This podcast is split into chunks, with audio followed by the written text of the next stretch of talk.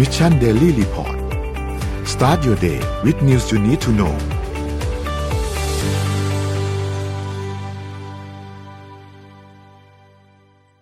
สวัสดีครับยินดีต้อนรับเข้าสู่ Mission Daily Report ประจำวันที่ 11 มีนาคม 2565 นะครับ วันนี้คุณอยู่กับพวกเรา 3 คนตอน7โมงถึง8โมงเช้า สวัสดีพี่เอ็ม สวัสดีพี่แจ็คครับ สวัสดีค่ะ สวัสดีพี่เอ็ม สวัสดีน้องนนท์ครับ ครับผมวันนี้เริ่มเช้าวันศุกร์กันนะครับ วันสุดท้ายของสัปดาห์แล้วนะครับ เดี๋ยวเราค่อยๆไปอัปเดตเรื่องราวต่างๆนะครับ ว่ามีอะไรเกิดขึ้นบ้างนะครับ เริ่มต้นเหมือนเดิมครับเริ่มต้นที่การอัปเดตตัวเลขครับตัวเลขล่าสุดสำหรับการฉีดวัคซีนเราฉีดวัคซีนเข็มที่ 3 ไปได้ประมาณ1 7 0 0 0 0โดสนะครับ ซึ่งก็เป็นเข็มที่3เนี่ยประมาณ 90,000 โดสนะครับรวมๆแล้ว 30.7%แล้วครับสำหรับเข็มที่3นะครับไปดูถัดไปครับ สถานการณ์ผู้ป่วยครับ ตอนนี้สถานการณ์ผู้ป่วยเนี่ยอยู่ในโรงพยาบาลรวมๆรักษาเนี่ยสองแสนสองหมื่นคนนะครับอาจจะไม่ได้อยู่ในโรงพยาบาลทั้งหมดอาจจะมีบางส่วนที่อยู่ home isolation หรือว่า community isolation ด้วยนะครับ อาการหนัก 1,238 ใส่เครื่องช่วยหายใจ 420 นะครับ ผู้ติดเชื้อรายใหม่อยู่ที่ 20,000 นะครับ ซึ่งถ้ารวม ATK รู้สึกว่า ATK จะประมาณ 50,000 นะครับ ก็จะอยู่ที่ประมาณ 70,000 นิดๆนะครับ 70,000 ต้นเป็นๆเป็นหมื่นสองถ้าจำไม่ผิดประมาณ น่าจะประมาณนั้นนะครับ รักษาหายอยู่ที่สองหมื่นสี่นะครับและผู้เสียชีวิตขยับ ขึ้นมาอยู่ที่หลักเจ็ดสิบอยู่ที่เจ็ดสิบสี่คนนะครับ ก็ระมัดระวังตัวกันด้วยนะครับ ไปดูตัวเลขตลาดหลักทรัพย์บ้างครับเซ็ตบ้านเราครับหนึ่งพันหกร้อยสี่สิบเจ็ดจุดศูนย์แปดนะครับ บวกขึ้นมาศูนย์จุดสองหนึ่งเปอร์เซ็นตนะครับขึ้นต่างประเทศครับ ดาวโจนส์ติดลบสามจุดศูนย์สี่เปอร์เซ็นตนะครับ NASDAQ ครับติดลบ 1.83% NYSE ครับติดลบ 1.24%ฟุตซี่ครับติดลบ 1.27%และห่างเสงบวกขึ้นมา 1.27%นะครับ ราคาน้ำมันดิบครับ สถานการณ์เริ่มคลี่คลายมากขึ้นนะครับ WTI ครับอยู่ที่ 109.38 นะครับ บวกขึ้นมา 0.63%นะครับ Brent crude oil อยู่ที่ 112.59 บวกขึ้นมา 1.30%ซึ่งก็ถือว่าดีขึ้นเยอะนะครับ ในช่วงช่วงก่อนหน้านี้ที่ขึ้นไปถึง 130 125 ประมาณนี้นะครับครับ ราคาทองคำครับอยู่ที่ 1,998.19 นะครับ บวกขึ้นมา 0.32%นะครับ และคริปโตเคอเรนซีครับ เมื่อวันก่อนบวกใช่ไหมฮะ ตอนนี้ร่วงครับบิตคอยอยู่ที่39,000นะครับอีเทเรียมอยู่ที่เกือบเกือบ2,006นะครับบ i แ a น c e ครับอยู่ที่366ครับซูลาร่า82 Cardano 0.80นะครับและบิตครับคอยอยู่ที่8.07ครับครับ ก็เป็นตัวเลขสถานการณ์เศรษฐกิจนะฮะ เดี๋ยววันนี้ขออนุญาตมาพามาอัปเดตเรื่องราวของโควิด -19 กันสักนิดหนึ่งนะครับ เพราะว่าในช่วงนี้เนี่ยดูแล้วเรื่องของสถานการณ์โควิด -19 เนาะนอกจากจำนวนตัวเลขติดผู้ติดเชื้อที่ปรับตัวเพิ่มสูงขึ้นนะฮะเรื่องของนโยบายมาตรการต่างๆเนี่ยเราก็ต้องมาอัปเดตกันอยู่อย่างต่อเนื่องนะครับ โดยล่าสุดเนี่ยเมื่อวานนี้นะครับที่ประชุมสบคนะครับโดยแพทย์หญิงสุมณีวัชรศิลป์นะครับผู้อำนวยการสำนักสื่อสารความเสี่ยงและพัฒนาพฤติกรรมสุขภาพกรมควบคุมโรคกระทรวงสาธารณสุขนะครับในฐานะผู้ช่วยโฆษก สบคนะครับ ได้มีการแถลงการแถลงข่าวนะครับ ประจำวันนะครับ ที่ประชุมที่ประชุมสบคเช้า ว่ามีการแจ้งผลนะครับของการประชุมของคณะกรรมการโรคติดต่อนะครับ คือคณะกรรมการโรคติดต่อเนี่ยประชุมกันเมื่อวันที่ 9 มีนาคมนะครับ แล้วก็วันที่ 10 ต่อเนื่องก็คือเมื่อวานนี้เนี่ยเป็นการประชุมของทางสบคนะครับก็ได้มีการเปิดเผยนะครับถึงมติของคณะกรรมการโรคติดต่อนะครับ ว่าจะมีการเห็นชอบนะครับ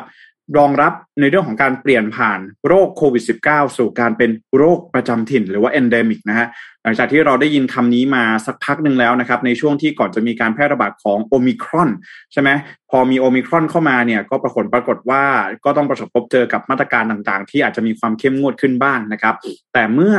มาถึงในช่วงเดือนมีนาคมแบบนี้นะครับ แล้วก็ผลปรากฏว่าการติดเชื้อนะครับโควิด -19 สายพันธุ์โอมิครอนเนี่ยหลาย ๆ ส่วนนะครับ ประชาชนหลาย ๆ คนที่ติดเชื้อเนี่ยผู้ป่วยเนี่ยอาจจะมีอาการไม่รุนแรงนะครับจึงนำให้มีการปรับในเรื่องของนโยบายตลอดมานะฮะไม่ว่าจะเป็นเรื่องของการเปลี่ยนมาเป็นการรักษาตัวแบบโฮมไอโซเลชันเป็นหลักนะครับแล้วก็ส่วนจำนวนผู้ติดเชื้อที่มีอาการหนักเนี่ยก็มีจำนวนลดน้อยถอยลงนะครับ อาจจะมีในเรื่องของจำนวนผู้เสียชีวิตในช่วงนี้นะครับที่มีการปรับตัวเพิ่มสูงขึ้น แต่ว่าล่าสุดเนี่ยทางด้านสบคเองก็มีมตินะครับเห็นชอบเรื่องของการเปลี่ยนผ่านโรคโควิด -19 สู่การเป็นโรคประจำถิ่นนะครับ ก็ในเบื้องต้นนะครับ ถามว่าจะมีการเปลี่ยนผ่านนะครับ สู่การเป็นโรคประจำถิ่นอย่างไรบ้างเนี่ยก็ทางด้านของหน่วยงานนะครับสาธารณสุขเนี่ยหรือว่าสบคเนี่ยก็จะมีการแบ่งระยะการดำเนินการนะครับเป็น 4 ระยะด้วยกันนะครับ ระยะการดำเนินการเนี่ยก็จะขึ้นอยู่กับจำนวนผู้ติดเชื้อนะครับ โดยในระยะที่1นะครับก็คือมีการระบุว่าตั้งแต่วันที่ 12 มีนาคมถึงต้นเดือนเมษายนนะครับ จะถือว่าเป็นระยะขาขึ้น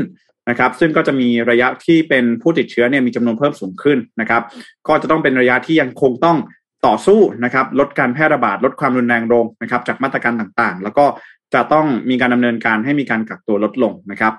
ขณะที่ระยะที่2นะครับพลโตนะครับ หรือว่าระยะคงที่นะครับ ก็คือการคงระดับผู้ติดเชื้อไม่ให้สูงขึ้นนะครับ เป็นให้เป็นระนาบจนลดลงเรื่อยๆนะครับ ระยะที่ 3 declining นะครับ ระยะที่มีการลดจำนวนผู้ติดเชื้อลงนะฮะ โดยมีการคาดการณ์ว่าจะเป็นช่วง ปลายเดือนพฤษภาคมนะครับถึงวันที่ 30มิถุนายนนะฮะแล้วก็ระยะที่4นะครับระยะสุดท้ายนะฮะเป็นระยะ post pandemic นะครับหรือว่าเป็นระยะที่ออกจากการเป็นโรคระบาดเข้าสู่การเป็นโรคประจำถิ่นนั่นเองนะครับ ก็พูดง่าย วันที่หนึ่งกรกฎาคมนะครับ ที่เขาคาดการเอาไว้นะครับ ว่าเราจะเปลี่ยนจากโควิด -19 เนี่ยจากโรคระบาดเป็นโรคประจำถิ่นนั่นเองนะครับ อย่างไรก็ตามนะฮะตอนนี้ก็ต้องบอกว่าทาง คณะกรรมการควบคุมคณะกรรมการโรคติดต่อแห่งชาตินะครับ ก็จะต้องมีการจัดทำแผนเฝ้าระวังป้องกันสอบสวนโรคนะครับ แผนการดูแลรักษานะครับ เพราะว่าก็ต้องถือว่าถึงแม้ว่าจะมีแผนงานออกมาอย่างชัดเจนเนี่ย แต่ที่เหลือแล้วนะครับ ก็จะต้อง มีสามารถมาตรการเนี่ยก็จะต้องสามารถปรับเปลี่ยนได้นะครับ หากว่ามีในเรื่องของสถานการณ์ที่ปรับเปลี่ยนไปนะครับ แต่ว่าถ้าหากว่ามองตามนี้นะครับสถานการณ์ณวันนี้ที่ยังไม่มีโควิด -19 สายพันธุ์ใหม่เพิ่มขึ้นมานะครับ ก็ทางด้านของสบคเองก็มองว่าในวันที่หนึ่งกรกฎาคมเนี่ยจะกลายเป็นโรคประจำถิ่นนะครับ ทีนี้โรคประจำถิ่นเนี่ยเอ่อมันคืออะไรมันมีความหมายว่าอย่างไรบ้างนะครับ ก็จะมีการ ลดในเรื่องของอัตราจำนวนผู้เสียชีวิต หรือว่าอัตราจำนวนผู้ป่วยรุนแรงนะครับ ให้มีจำนวนน้อยที่สุดนะครับ ในขณะเดียวกันจำนวนผู้ติดเชื้อเนี่ยก็จะต้องน้อยตามลงไปด้วยนะครับ ก็เอาเป็นว่าวันที่หนึ่งกรกฎาคมนะครับ จะมาดูกันว่าเราจะสามารถเปลี่ยนผ่านเข้าสู่การเป็นโรคประจำถิ่นได้หรือไม่นะครับ โดยล่าสุดเนี่ยมีการคาดการณ์จำนวนผู้เสียชีวิตด้วยนะฮะว่ามีการคาดการณ์ว่าในช่วงวันที่สามถึงวันที่ห้าพฤษภาคมเนี่ยจะมีผู้เสียชีวิต ระหว่างวันต่อวันนะครับ อยู่ระหว่างหนึ่งร้อยสามสิบถึงสองร้อยห้ายนะครับ จากนั้นจะค่อยๆ ลดลงมาในระดับไม่เกินห้าสิบรายในเดือนกรกฎาคมนั่นเองนะครับ ก็นี่เป็นล่าสุดนะครับ มาตรการล่าสุดจากทางสบคแล้วกันสำหรับเรื่องที่เกี่ยวข้องกับการแพร่ระบาดของโควิด -19 นะครับ เอามาอัปเดตกันถ้าในกรณีที่มันไม่สามารถจะคุมให้ผู้ติดเชื้อลดลงไปได้ถึงเลเวลนั้น เนี่ยมันมีมาตรการอะไรที่รองรับหรือเปล่าคะ มองว่าน่าจะเป็นการปรับเปลี่ยนมาตรการเลยฮะคืออย่างเช่น ถ้าหากว่าจำได้ว่าเรื่องของ Test and Go ใช่ไหมฮะก่อนที่จะมีการแพร่ระบาดของโอมิครอนอะไรต่างๆ เนี่ย ก็มีการยกเลิก Test and Go เลยอะไรแบบนี้นะฮะก็คือมองว่าถ้าหากว่ามันมีสถานการณ์ที่มันเลวร้ายลง อย่างเช่น สมมติมีการแพร่ระบาดของเชื้อโควิด -19 สายพันธุ์ใหม่นะครับ หรือว่า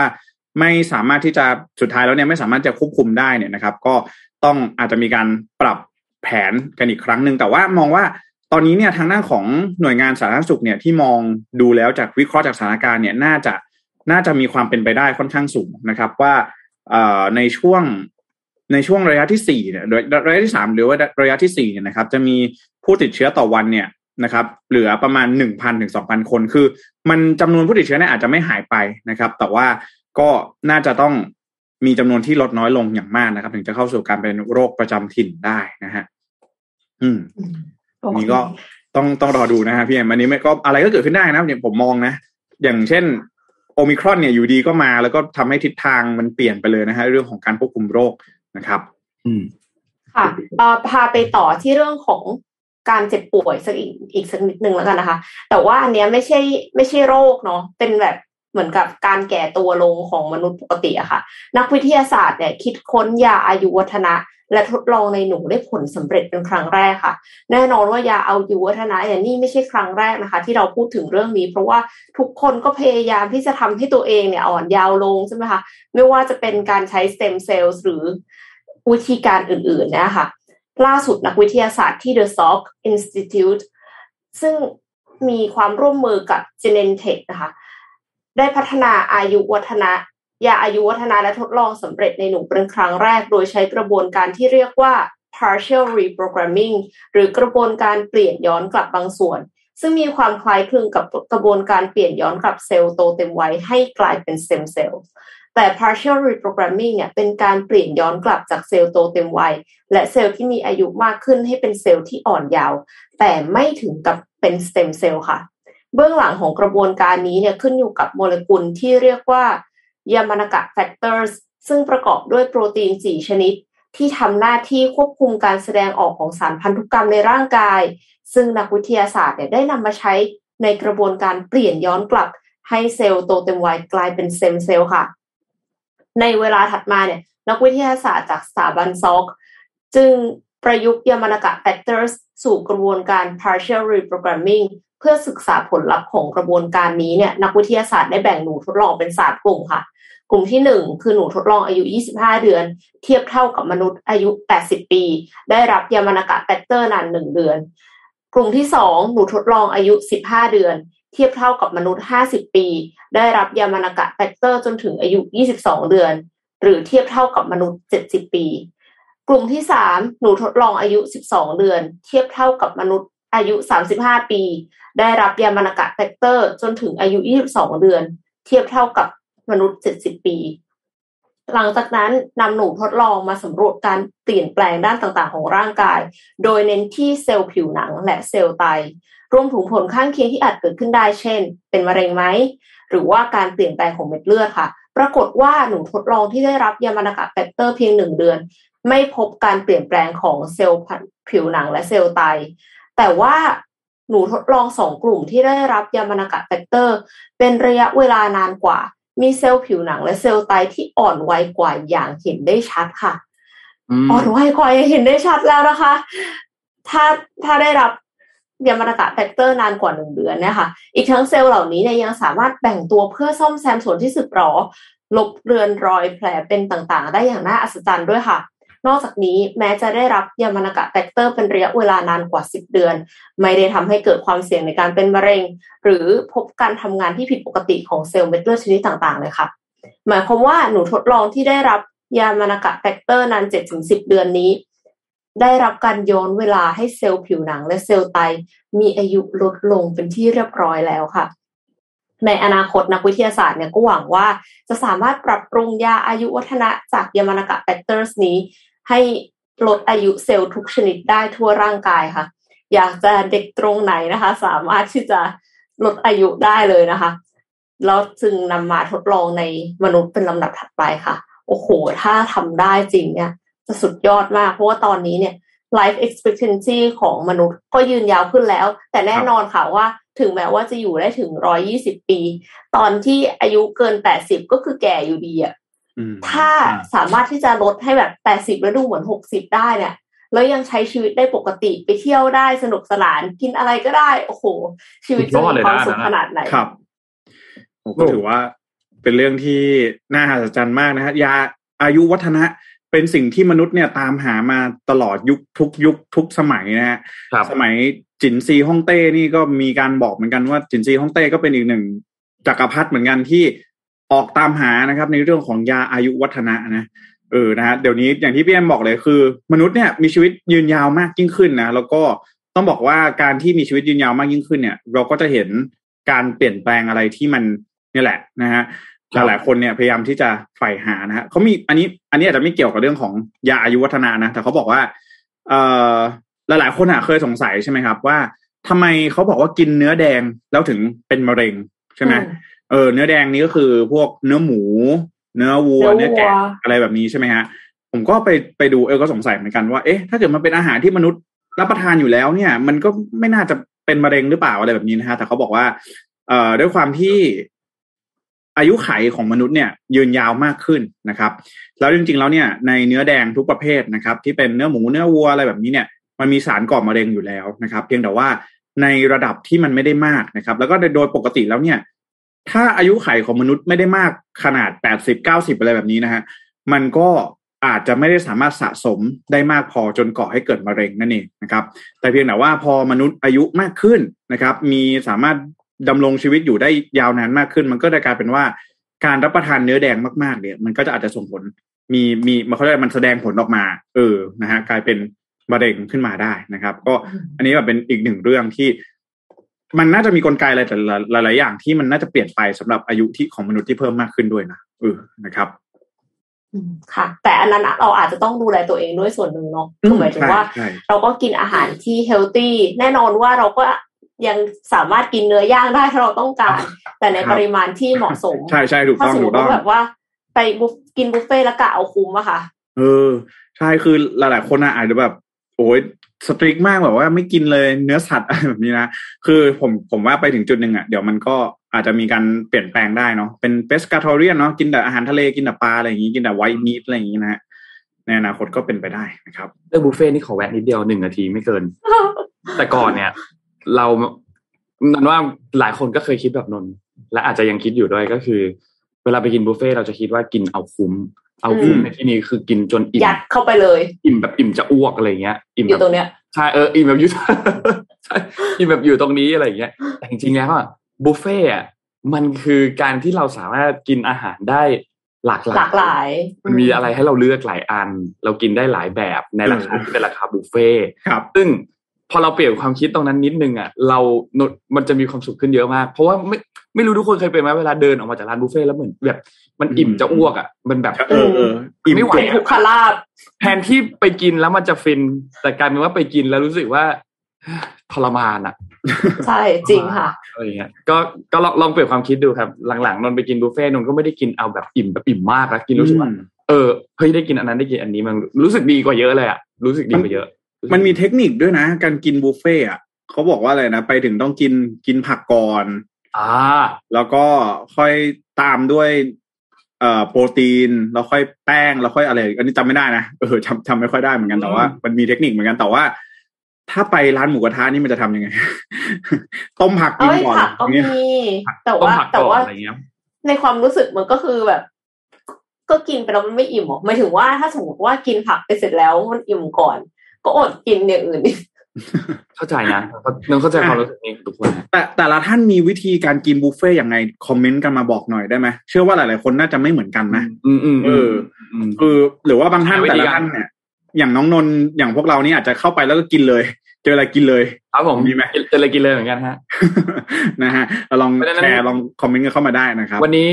ช่วยกันแชร์สองอย่าง แชร์ร้านอืมบุฟเฟ่ต์ครับเผื่อเย็นนี้จะไปกินนะฮะแล้วก็ช่วยกันแชร์วิธีการกินบุฟเฟ่ต์ของแต่ละถูคกนต้อง นะฮะนะครับนนท์พามาอัปเดตเรื่องต่อไปครับ มาครับดูเรื่องของตัวเลขเงินเฟ้อกันบ้างครับ เพราะว่าอืมเมื่อวานนี้เนี่ยตัวเลขเงินเฟ้อประกาศออกมาแล้วนะครับ ก็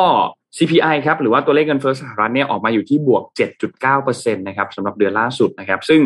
เขาคาดการณ์กันไว้ที่ 7.8 แล้วมันออกมา 7.9 ก็คือสูงกว่าเล็กน้อยนะครับ แต่ต้องบอกว่าไม่ได้ทำไม่ไม่ได้เป็นตัวเลขที่สูงกว่าสูงขนาดนั้นสูงมากขนาดนั้นนะครับครับเพราะฉะนั้นก็ค่อนข้างอยู่ในเอ่อ กรอบที่ทางตลาด คาดการณ์เอาไว้คาดการไว้นะครับ ซึ่งก็ตัวเลขดัชนีของราคาผู้บริโภคเนี่ยเป็นตัวเลขมาตรวัดเงินเฟ้อนะครับ ซึ่งก็ออกมาทุกเดือนนั่นแหละนะครับ ตัวเลขอันนี้เป็นตัวเลขประจำเดือนกุมภาพันธ์นะครับ ก่อนหน้านี้เดือนมกราคมเนี่ยอยู่ที่7.5เปอร์เซ็นตนะครับ ซึ่งก็สูงนะครับ และนอกต้องบอกว่าสูงที่สุดในรอบ 40 ปี ตั้งแต่ปี 1982 เลยนะครับ แต่ทีนี้ ตัวเลขที่มันออกมาเนี่ยมันไม่ได้รวมการคำนวณราคาน้ำมัน ไม่รวมราคาอาหารที่มันปรับเพิ่มขึ้นด้วยนะครับ ก็เป็นตัวเลขที่ถือว่าต้องบอกว่ายังโอเคอยู่นะ ยังยังไม่ได้แย่มาก ไม่ได้แย่มากนะครับ ซึ่งทางเฟดเองก็น่าจะไม่ได้มีการขยับตัวอย่างใหญ่โตมากเท่าไหร่ ถ้าหากว่าตัวเลขมันออกมาเป็นแบบนี้ เพราะว่ามันไม่ได้เหนือความคาดการณ์มากนักนะครับ ทางบลูมเบิร์กเนี่ยเขาก็บอกว่านักเศรษฐศาสตร์ส่วนใหญ่ยังเชื่อว่าตัวเลขของเงินเฟ้อสหรัฐในเดือนถัดไปเนี่ยยังมีโอกาสที่จะขึ้นไปสูงมากกว่านี้ได้ 8%เห็นได้แน่นอน 9%เห็นได้แน่นอนนะครับ ซึ่งถ้าหากว่ามันขึ้นไปที่ 8% 9%เนี่ยมันอาจจะส่งผลกระทบอย่างหนึ่งคือ แน่นอนทางตัวเลขมันส่งผลกระทบอยู่แล้ว แต่ทางจิตใจเนี่ยคนน่าจะเริ่มรู้สึกมากขึ้นว่าข้าวของมันแพงขึ้นครับค่ะและที่สำคัญคือ การบริโภคจะลดลงนะครับอืมไม่ว่าจะเป็นการซื้อของการบริโภคของกินหรืออาหารถังต่าง ๆ เนี่ย มันจะลดลงนะครับเพ ราะฉะนั้นตัวเลขอันนี้ยังคุมได้อยู่ แต่ถ้าสูงไปมากกว่านี้ แต่ก็เป็นตัวเลขที่เขาคาดการณ์ไว้เนี่ยพฤติกรรมของมนุษย์จะเริ่มเปลี่ยนแล้วนะครับครับและบางบางที่มีการคาดการณ์จนถึงขนาดว่ามันอาจจะขึ้นไปถึง 10%ก็เป็นไปได้ถ้าหากว่าสถานการณ์ของรัสเซียและยูเครนเนี่ยยังคงยืดเยื้ออยู่นะครับ เพราะว่าราคาน้ำมันดิบมันส่งผลกระทบต่อสินค้าโภคภัณฑ์หลายชนิดทั่วโลกนะครับอืมซึ่งเดี๋ยวเราอัปเดตเรื่องนี้กันเลยพี่พี่แจ็คน่าจะมีข้อมูลเสริมเรื่องของที่อังกฤษที่ โรมานอับราโมวิชถูกแบนด้วยนะครับใช่แต่นนครับท์เสริมเรื่องของสงครามก่อน เขามีการเจรจากันครับ เมื่อวานนี้วันที่ 10 มีนาคมเนี่ยนะครับ เพื่อที่จะยุติสงครามนะครับ แต่สุดท้ายการเจรจาครั้งนี้ไม่สำเร็จครับ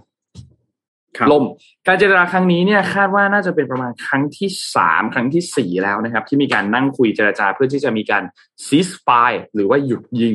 นะครับ นั่นก็เป็นเหตุผลว่าทำไมเราถึงเห็นตลาดเมื่อวานนี้เนี่ยหุ้นร่วง นะครับ ตัว Bitcoin Cryptocurrency ต่างๆ ร่วงนะครับครับแล้วก็รวมถึงราคาน้ำมันเองมีการขยับตัวขึ้นเล็กน้อย แต่ว่าถ้าเทียบกับช่วงที่มันขึ้นไปแตะพีคๆสูงมากๆเนี่ยก็ถือว่าลดลงมาแล้วนะครับอืมก็ก่อนหน้านี้เนี่ยเราเห็นว่าตลาดหุ้นมันเริ่มมีการฟื้นตัวเกิดขึ้นเนาะจากจากท่าทีของฝั่งเซเลนสกี้ที่ดูอ่อนลงอืมไม่เข้าร่วมนาโตแล้วไม่เข้าร่วม EU แล้วเนี่ยเอ้ยไม่เข้าร่วมนาโตแล้ว EU ยังไม่แน่เพราะส่งไปสมัครไปแล้ว ไม่แต่แต่ไม่เข้าร่วมนาโตแล้วเนี่ยนะครับ ก็ทำให้อะสินทรัพย์ค ริปโต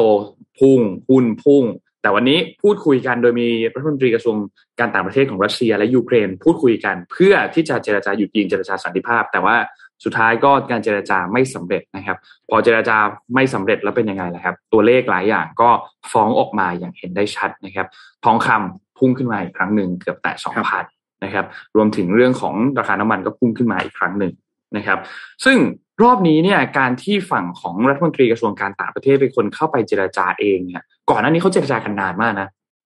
อืมครั้งที่เป็นเจ้าหน้าที่ระดับสูงที่ยังไม่ถึงกับเป็นระดับรัฐมนตรีเขาเจรจากันทีห้าหกชั่วโมงนะครับครับแต่รอบนี้เจรจากันชั่วโมงครึ่งเท่านั้นเองครับ อืมแล้วก็ไม่สำเร็จนะครับ ทางฝั่งของเอ่อยูเครนเนี่ยนะครับ ก็ออกมาบอกบอกว่าการเจรจาเนี่ยมันค่อนข้าง มันค่อนข้างสับสน มันมีทั้งบางจุดที่มันดูง่ายมาก และบางจุดที่มันก็ดูยากมาก แต่ในท้ายที่สุดแล้วเนี่ยข้อเสนอของฝั่งยูเครนเนี่ยยูเครนต้องการให้มีการหยุดยิง 24 ชั่วโมงหลังจากนี้หยุดยิงเลย แล้วก็จัดตั้งตัวเส้นทางให้พลเรือนเนี่ยสามารถที่จะเดินทางอพยพออกมาได้อย่างปลอดภัยนะครับ แต่ก็ต้องบอกว่าฝั่งทางนั้นเนี่ยก็ยังไม่ได้ตอบรับนะครับอืมซึ่งก็ ฝั่งของรัฐมนตรีก็บอกว่าผมผมก็พยายามทำดีที่สุดแล้ว เพื่อที่จะหาทางออกทางการทูตเพื่อไม่ให้เกิดโศกนาฏกรรมไปมากกว่านี้นะครับ แต่สุดท้ายเนี่ยมันก็ยังไม่สำเร็จคนที่ดูเหมือนว่าคนที่มีอำนาจตัดสินใจในเรื่องนี้ ไม่ใช่คนที่ถูกส่งมาเจรจาในครั้งนี้ นี่คือสิ่งที่ฝั่งของยูเครนพูดนะครับอืมฝั่งของรัสเซียรัสเซียเองก็บอกว่ารัสเซียต้องการให้ยูเครนรับประกันทางกฎหมาย คือคุณพูดแล้วแหละว่าคุณจะไม่เข้านาโตโอเคคุณพูดได้ ผมก็พูดได้ ผมก็พูดได้ผมจะหยุดยิงนู่นนี่ต่างๆ แต่เขาอยากให้มีการรับประกันทางกฎหมาย คือบรรจุมีการแก้ไขรัฐธรรมนูญเกิดขึ้น มีสถานะเป็นกลางทางทหารนะครับ ซึ่งก็ทำให้ฝั่งของรัสเซียเนี่ยมั่นใจมากยิ่งขึ้นนะครับ รวมถึงเรื่องของการรับรองว่าไครเมียเป็นส่วนหนึ่งของรัสเซียเองเออการรับรองตัวสาธารณรัฐตั้งใหม่โดเนสลูฮันนะครับ ก็เป็นเงื่อนไขของฝั่งรัสเซียเหมือนกันครับครับทำให้สุดท้ายการเจรจาก็ยังไม่สำเร็จครับพี่อืมพี่แจ็คพีเอ็มครับก็เหมือนจะมีในส่วนหนึ่งด้วยที่ เอ่อทางด้านของรัสเซียเองเนี่ยก็บอกว่าจะหยุดยิงถ้ายูเครนหยุดยิง อืมงงไหมนะฮะมีในส่วนหนึ่งนะ อันนี้ของการพูดคุยกันที่ตุรกีเมื่อคืนนี้นะฮะก็ครับแล้วก็ข้อข้อเรียกร้องต่างๆนะครับ ก็ตามที่ชนนได้บอกเลยนะฮะเรื่องของการแก้รัฐธรรมนูญนะครับ ให้รัฐธรรมนูญเนี่ยกำหนดไว้ว่า จะไม่เข้าร่วมกับนาโตนะครับครับแล้วก็เรื่องของการรับรองเอกราชของพื้นที่โดเนตแล้วก็ลูฮันนะครับ ก็ทำให้เมื่อวานนี้นะครับ ผลของการพูดคุยยัง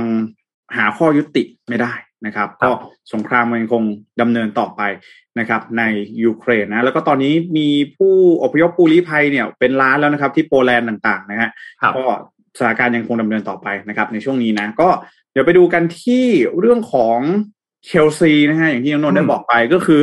เรื่องของการที่สาราชาจักรนะครับ ได้มีการอายัดทรัพย์สินนะครับของโรมันอับราโมวิชนะฮะเจ้าของทีมฟุตบอลเชลซีนะครับเชลซี Football Club นะครับ ก็ล่าสุดเนี่ยมีคำสั่งออกมานะครับ ว่าทางด้านของโรมันอับราโมวิชเนี่ยหลังจากที่ได้มีการประกาศขายสโมสรเชลซีนะครับ แล้วก็จะมีการนำเงินที่ได้เนี่ยไปช่วยเหลือผู้ประสบภัยชาวยูเครนเนี่ยก็ แป๊บเดียวนะฮะหลังจากที่มีข่าวนี้ออกมานะครับ รัฐบาลอังกฤษนะครับ ก็ได้ทำการอายัดทรัพย์สินทั้งหมดของเขาในประเทศนะครับ ทั้งหมดนะไม่ใช่แค่สโมสรฟุตบอลเพียงอย่างเดียวนะครับ ก็จะรวมไปถึงอสังหาอะไรทุกอย่างเลยนะครับ แต่สิ่งที่หลายคนให้ความสนใจเลยก็คือการยึดสโมสรเชลซีนั่นเองนะฮะเพราะว่ามันก็จะมีคำถามที่เกิดขึ้นมาอ้าวแล้วเชลซีจะยังคงไปแข่งขันได้ไหมนะครับเพราะต้องอย่าลืมว่าเชลซีนี่ไม่ใช่ทีมธรรมดานะฮะ เล่นอยู่ในพรีเมียร์ลีกนะครับพรีเมียร์ลีกนี่ถือว่าเป็นลีกฟุตบอลที่ดีที่สุดในโลกนะฮะแล้วก็อยู่ในระดับ top three ด้วยนะครับได้มีสิทธิ์ไปแข่งยูฟ่าแชมเปี้ยนส์ลีกเป็นแชมป์เก่ายูฟ่าแชมเปี้ยนส์ลีกของฤดูกาลที่แล้วคือเป็นทีมยักษ์ใหญ่อีกหนึ่งทีมนะครับ ก็นี่เองจึงทำให้เกิดคำถามเกิดขึ้นนะครับ ไปดูทางด้านของรัฐบาลกันก่อนนะครับ ทางด้านของบอริสจอห์นสันนะครับ ระบุว่าตอนนี้นะครับจะไม่มีที่หลบภัยสำหรับผู้ที่สนับสนุนการโจมตี ยูเครนของรัสเซียอ่าของของปูตินนะครับ ต่อมานะครับคุณนาดีนดอร์รีส์นะครับซึ่งเป็นรัฐมนตรีว่าการกระทรวงการต่างประเทศเนี่ยก็มีการออกมายืนยันนะครับ ผ่านโซเชียลมีเดียของตนเองนะครับว่า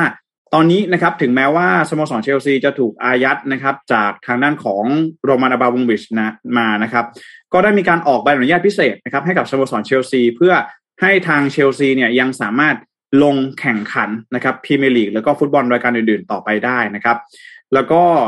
มีเงื่อนไขนะครับ ว่าสโมสรเนี่ยจะไม่สามารถจำหน่ายตั๋วเพื่อเข้าชมเพิ่มเติมได้นะครับ ห้ามขายสินค้าภายในสโมสรนะครับ แต่สำหรับแฟนบอลที่ถือตั๋วปีอยู่แล้ว ยังสามารถเข้าชมเกมการแข่งขันได้ตามปกตินะครับ ต่อมาก็คือเรื่องของค่าจ้างนะครับ ของพนักงงานแล้วก็สโมสรเนี่ยแล้วก็นักเตะด้วยนะครับ ถ้าหากว่ายังคงค้างอยู่ก็ยังสามารถทำการจ่ายได้ปกตินะครับ แต่ในส่วนของรายได้เนี่ย จะถูกอายัดเอาไว้นะครับ คือคือเรื่องนี้เนี่ยมันมันรุนแรงมากนะ เพราะว่าลองคิดดูว่าเราทำทำธุรกิจเนี่ย แล้วอยู่ดีก็โดนโดนยึดใช่ไหมแล้วก็บอกว่าโอเค หลังจากนี้เนี่ย ธุรกิจของคุณเนี่ยยังคงสามารถดำเนินการได้ต่อนะ คุณยังขายของได้ต่อ คุณยังให้บริการได้ต่อ แต่รายได้เนี่ย จะไม่ได้เข้ากระเป๋าคุณแล้ว โอ้ยนั่นแหละดิรู้สึกยังไงอะ ใช่ไหมคือ ไปแข่งได้นะ ไปแข่งเลยแล้วไปแข่งไปแข่งครั้งหนึ่งเนี่ยมันใช้เงินเนี่ยมันไม่ได้ใช้น้อยๆนะใช้เยอะนะเออนะฮะเราก็บอกกันเลยว่านักฟุตบอลเนี่ยนักฟุตบอลเนี่ยเขาบอกว่าใช้ชุดชุดแข่งเนี่ยนะครับต่อแมตช์เนี่ย ประมาณคนละสามตัวต่อแมตช์นะครับ อันนี้รู้ใช่ อันนี้ถ้าเป็นในพรีเมียร์ลีกนะ คือเขาบอกว่า จริง ๆ แล้วแล้วแต่นักเตะว่านักเตะจะเปลี่ยนหรือไม่นะครับแต่ทางสโมสรเนี่ยจะมีสำรองเอาไว้ให้อยู่แล้วนะครับ ก็เผื่อกรณีเสื้อเปื้อนเสื้ออะไรแบบนี้นะครับ ก็จะมีการเปลี่ยนให้นะครับ แต่ว่าเนี่ยคือจะบอกว่าโอ้โห ยังยังอนุญาตให้ไปแข่งได้นะ แต่ว่ารายได้ต่างๆ ก็จะไม่ได้เข้ากระเป๋าตัวเองอีกต่อไปแล้วรวมถึนะคงรับเรื่องต่อสัญญาด้วยไหมพี่แจ๊ครู้สึกว่าใช่ใช่ถ้านักเตะคนไหนที่แบบสัญญากำลังจะหมดอะ แล้วถ้าอืมถ้ายังโดนอายัดอยู่อะ ก็คือต้องปล่อยหมดสัญญานะต่อไม่ต่อไม่ได้ด้วยนะถูกต้องเพราะว่าแล้วสิ่งนี้เนี่ย อืมอืมนนนนนนคิดว่าอันนี้มันแบบ คือคือถ้าเรามองในมุมว่า โอเค เพราะว่าโรมันเป็นคนรัสเซียอืมเพราะฉะนั้นก็ก็ต้องการที่จะต้องอายัดต้องมีการแบนมีการ sanction กันเกิดขึ้นใช่แต่ในอีกมุมหนึ่งเนี่ยมันคือสโมสรเนาะอืมและนี่คือนี่คือเชลซีคือ มันคือสโมสรในพรีเมียร์ลีกอะครับ แล้วแล้วก็เป็นแชมป์ยูฟ่าปีล่าสุดด้วยเพราะฉะนั้นมันก็สมันก็สำคัญมากๆกับอังกฤษเหมือนกันใช่วงการฟุตบอลอังกฤษเหมือนกันการที่แล้วทำก็แบบนี้มัน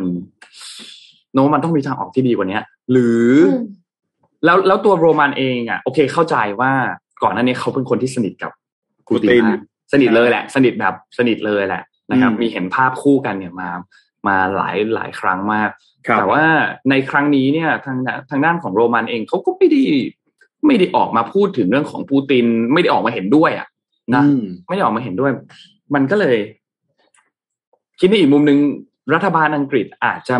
เห็นอะไรบางอย่างหรือเปล่า มีข้อมูลอะไรบางอย่างที่เราไม่มีหรือเปล่า ถูกต้อง อันนี้ก็ไม่แน่ อันนี้ก็ไม่แน่ หรือต้องการที่จะตรงๆก็คือต้องการที่จะยึดทางด้านอันนี้ออกมาจากฝั่งของรัสเซีย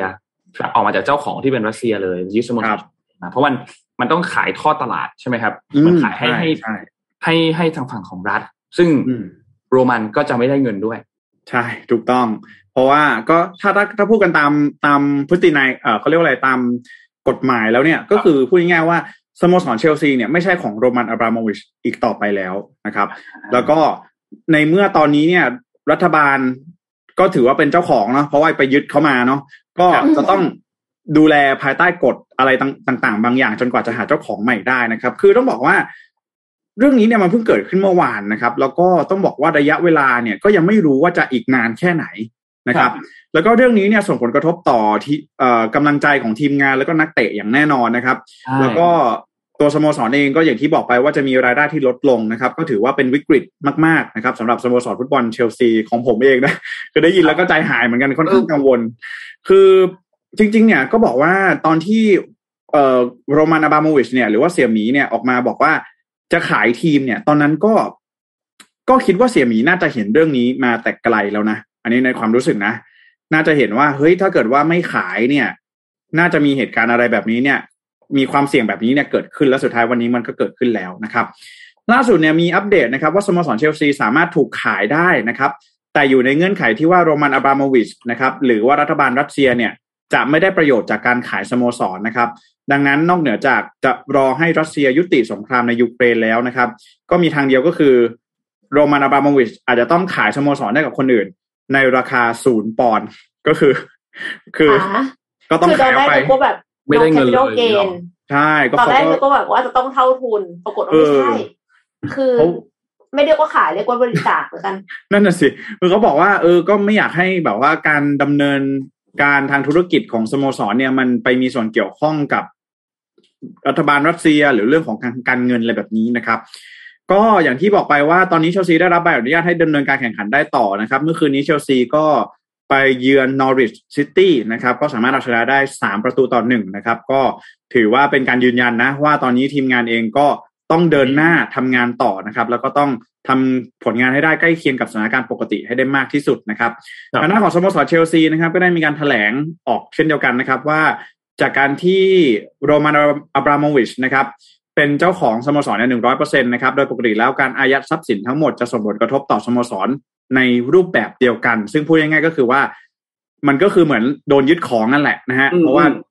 เชลซีก็ถือว่าเป็นธุรกิจอย่างหนึ่งนะครับ แต่เนื่องจากรัฐบาลอังกฤษนะครับได้มีการออกใบอนุญาตพิเศษให้เชลซีนะครับเดินหน้ากับกิจกรรมต่างๆ ที่เกี่ยวข้อง เราก็จะเดินทางไปแข่งขันทั้งฟุตบอลชายฟุตบอลหญิงตามโปรแกรมการแข่งขันนะครับวันนี้กับนอริชแล้วก็เวสต์แฮมนะครับแล้วก็ทางสโมสรเองก็จะมีการสื่อสารกับรัฐบาลอังกฤษนะครับเพื่อหาความชัดเจนถึงขอบเขตของใบอนุญาตนี้นะครับเพราะว่ามันเป็นใบอนุญาตพิเศษในกรณีพิเศษนะฮะก็ จะลงไปถึงขอให้สโมสรเนี่ยสามารถดำเนินกรณีอ่าดำเนินการกรณีให้ปกติให้ได้มากที่สุดนะครับ แล้วก็ขอคำแนะนำจากรัฐบาล เพื่อให้ผลกระทบเนี่ยมีน้อยที่สุดนะครับ ที่จะเกิดขึ้นกับสโมสรนะครับครับไม่พอนะฮะสปอนเซอร์คาดอกนะครับทรีนะครับทรีที่เป็นเลขสามนะฮะเลขสามถ้าใครดูชุดแข่งนะครับ ก็ เป็นเว็บพนันนะครับ เว็บพนันคือ อันนี้ต้องบอกก่อนหลาย ๆ คนอาจจะบอกว่าเอ้ยมาโฆษณาเว็บพนันแล้วคือนอกเนี่ยมันถูกกฎหมายนะครับครับเรื่องของเว็บพนันนะเออ Three นะครับเป็นเว็บพนันของทางด้านฮ่องกงนะครับ ซึ่งเป็นสปอนเซอร์หลักนะครับของสโมสรเชลซีเนาะมีโลโก้ปรากฏอยู่บนเสื้อแข่งนะครับ ก็ออกมายกเลิกนะครับ การสนับสนุนเชลซีนะครับ แบบฟ้าผ่าเลยนะครับถ้าหลังจากที่โรมันอับราโมวิชเนี่ยโดนคว่ำบาตรนะครับ ก็ถือว่าเป็นสปอนเซอร์อ่า รายใหญ่อีกหนึ่งรายนะครับ ที่ถอนตัวออกจากจากเชลซีทันทีนะครับ หลังจากที่เมื่อคืนนี้เนี่ยมีการอายัดทรัพย์สินของทางด้านของโรมันอับราโมวิชนะครับครับ แล้วก็อย่างที่ได้แจ้งไปว่า ตอนนี้สโมสรเชลซีก็ประกาศปิดร้านขายของที่ระลึกเป็นที่เรียบร้อยแล้วด้วยนะครับ แล้วก็ที่เหลือเนี่ยนะครับ ตอนนี้ก็คือมีการได้รับผลกระทบนะครับ ทั้งห้ามดำเนินการซื้อขายสโมสรนะครับ ห้ามต่อสัญญานักเตะห้ามเซ็นสัญญานักเตะใหม่นะครับห้ามขายตั๋วเข้าชมการแข่งขัน แล้วก็ห้ามขายของที่ระลึกนะครับ นี่เป็นคำสั่ง ล่าสุดก็ไม่รู้ว่าคำสั่งนี้นะครับ จะอยู่ไปอีกนานแค่ไหนนะครับ แล้วก็จะมีกลไกแมคานิกอะไรอย่างไรบ้างที่อาจจะทำให้เอ่อเสียมีนะครับ หรือว่าโรมันอาบามวิชเนี่ยได้ได้สโมสรกลับคืนมานะครับ แต่เชื่อว่าหลังจากนี้ทุกสิ่งทุกอย่างจะไม่เหมือนเดิมแล้วนะครับสำหรับเชลซีนะฮะนักเตะก็ต้องย้ายออกแน่นอนนะครับ ดูวีแววแล้วนะครับเพราะไม่มีใครอยากเสี่ยงนะฮะ อยู่ดีจะไม่ได้รับเงินเดือนไม่ได้รับอะไรเนี่ย มันก็มีความเสี่ยงสูงเหมือนกันนะครับครับก็เชื่อว่าหลังจากนี้น่าจะมีความเปลี่ยนแปลงเกิดขึ้นกับเชลซีอย่างแน่นอนนะครับ แล้วก็ไม่แน่ใจเหมือนกันว่าจะเกิดอะไรขึ้นบ้างนะครับ ผลกระทบในอนาคตนะฮะก็ต้องจับตาดูกันต่อไปนะครับ เป็นกำลังใจค่ะให้ครับ เป็นกำลังใจให้แฟนเชลซีครับเอ่อใจก่มาอกนนะ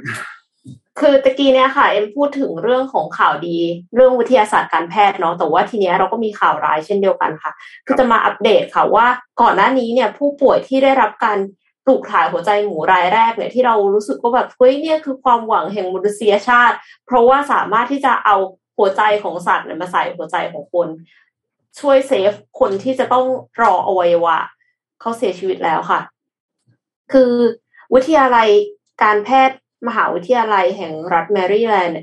แถลงเมื่อวันพุธที่ผ่านมาว่านายเดวิดเบนเนตชายวัย 57 ปี ผู้ป่วยรายแรก ที่ได้รับการปลูกถ่ายหัวใจจากหมูเมื่อสองเดือนก่อนเนี่ยเสียชีวิตเมื่อวันอังคารที่ผ่านมาค่ะ โดยก่อนเสียชีวิตอาการของเบนเนตสุดลงในช่วงหลายวันที่ผ่านมา ทั้งนี้แพทย์ก็ไม่ได้ระบุถึงสาเหตุการเสียชีวิตของนายเบนเนตเพราะว่ายังไม่สามารถสาเห็นสาเหตุที่ชัดเจนนะคะ เพราะว่าตั้งแต่ตอนก่อนที่จะปลูกถ่ายหัวใจหมูเนี่ย เบนเน็ตก็มีสุขภาพที่ย่ำแย่แล้วก็ไม่สามารถปลูกถ่ายหัวใจมนุษย์ได้นะขณะนั้นอยู่แล้ว คือเอาเป็นว่าหัวใจหมูเนี่ยมันเป็นความหวังเดียวอยู่แล้ว ไม่มีทางอื่นก็คือตายหรือลองเสี่ยง ทีนี้พอเขาลองเสี่ยงดูเนี่ยค่ะปกติแล้วเนี่ยการปลูกถ่ายอวัยวะจากสัตว์มักจะล้มเหลวเนื่องจากร่างกายมนุษย์ ไม่ตอบรับอวัยวะดังกล่าวในทันที คือเห็นชัดเลยไม่ใช่รอสองเดือนแล้วค่อยเสียชีวิตแบบนี้นะคะ ในกรณีนี้เนี่ย หมูถูกดัดแปลงทางพันธุกรรมด้วยหน่วยพันธุกรรมของมนุษย์ เพื่อชะลอการปฏิเสธอวัยวะของร่างกาย ก็เลยส่งผลให้นายเบนเน็ตมีอาการดีขึ้นในช่วงระยะเวลาแรก จนกระทั่งมีการเผยแพร่คลิปวิดีโอที่เขาดูซูเปอร์โบว์จากเตียงโรงพยาบาลด้วยนะคะ เพราะฉะนั้นเนี่ยก็เลยมีอายุต่อเนื่องมาอีกสองเดือน โดยที่ลูกๆกก็รู้สึกว่ามีความสุขแล้วก็ซาบซึ้งที่ การแพทย์เนี่ย สามารถต่ออายุพ่อเขาให้ได้นะคะ ครับ